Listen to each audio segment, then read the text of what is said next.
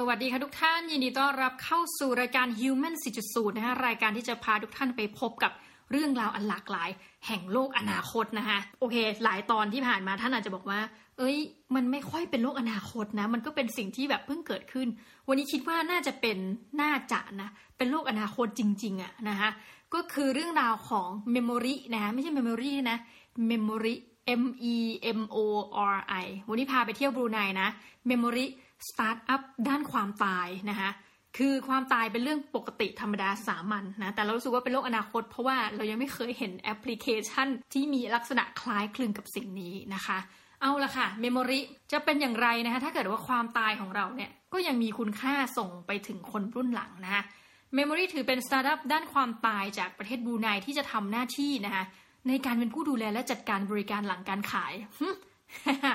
บริการหลังการขายนะคะ เมื่อความตาย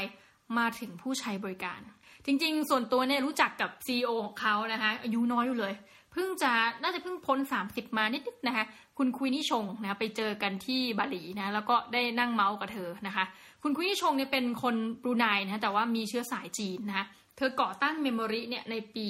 2018 โดยชงเนี่ยเป็นผู้หญิงที่มีส่วนในการสนับสนุนให้วงการสตาร์ทอัพในบรูไนเติบโต คือก่อนหน้านี้ เธอเป็นผู้ก่อตั้งนะหนึ่งในนั้นนะคะสตาร์ทอัพบรูไนนะซึ่งเป็นองค์กรที่ก็เหมือนสตาร์ทอัพไทยแลนด์เนาะเป็นองค์กรที่ให้การช่วยเหลือสตาร์ทอัพผ่านระบบการให้คำปรึกษา แล้วก็อบรมความรู้ด้านการทำธุรกิจนะคืออยู่สตาร์ทอัพบรูไนมาสักพักเธอรู้สึกว่าเอาละถึงเวลานะเธอต้องสร้างสตาร์ทอัพของเธอก็เลยสร้างเมมโมรีขึ้นมานะคะเมมโมรีนี่คือสตาร์ทอัพที่ต้องการเปลี่ยนแปลงแนวความคิดของคนในสังคมเอเชียตะวันออกเฉียงใต้นะคะที่คิดว่าเฮ้ยการพูดเรื่องความตายเนี่ย ถือเป็นสิ่งต้องห้ามแบบไม่มงคลอัปมงคลอะไรอย่างนี้เมมโมรี่บอกว่าเฮ้ยเราต้องควรจะพูดนะ แล้วก็ทำหน้าที่ในการให้คำปรึกษา แล้วก็เตรียมความพร้อมสำหรับความตายนะคะโดยผลิตภัณฑ์หลักของบริษัทเนี่ยมีอยู่ 2 ประการนะอันแรกก็คือพินัยกรรมออนไลน์นะคะโดยผู้ใช้บริการเนี่ย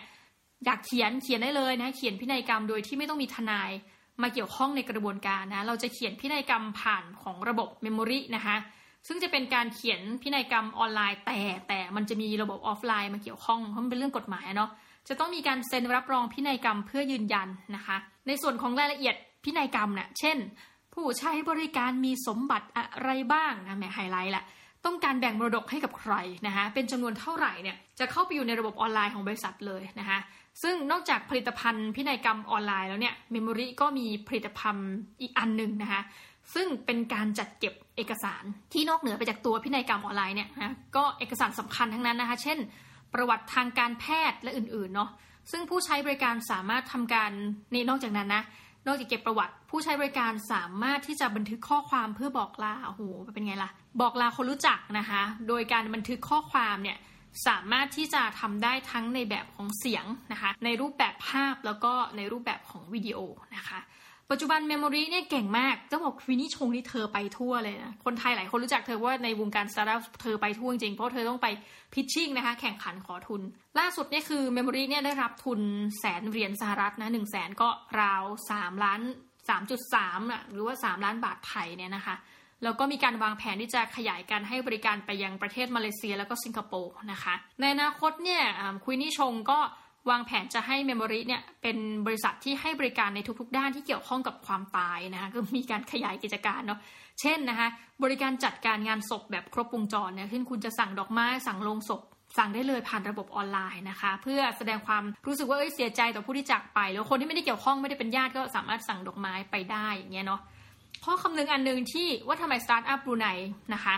ของชงเนี่ย จะต้องไปตีตลาดในประเทศอื่น เพราะชงบอกว่าจริงๆบรูไนเป็นประเทศที่ขนาดเล็กเกินนะคะเล็กเกินไปนะคะดังนั้นการขยายฐานการให้บริการไปยังตลาดอื่น ๆ ในเอเชียตะวันออกเฉียงใต้เนี่ยถือเป็นเรื่องจำเป็นที่เพื่อจะให้บริษัทเธอเนี่ยอยู่ต่อได้นะคะ คืออยู่บรูไนอย่างเดียวไม่ได้ แล้วชงก็พูดอย่างนี้จริง ๆ ว่าจริงๆเขาก็พยายามที่จะให้สตาร์ทอัพในบรูไนเนี่ยรีบตีตลาดออก นะด่วนเลยประมาณนี้นะคะ เธอก็วิธีการเธอฉลาดเนื่องจากเธอรู้ว่าตลาดเนี่ยมันจะต้องไปอยู่ที่เรามาเลเซียสิงคโปร์นะคะเพราะว่าจริง ๆ แล้วภาษาเขาก็อย่างมาเลเซียกับบรูไนเนี่ยภาษาเขาก็ใกล้เคียงกันใช่ไหมเธอก็เลือกไประดมทุนเลยนะจากนักลงทุนทั้งสิงคโปร์แล้วก็มาเลเซียเช่นกันนะคะ ทีนี้เราบอกว่าเออคุยกับคุยนี่แล้วว่าเอออนาคตเนี่ยสงสัยเธอมาแน่นะ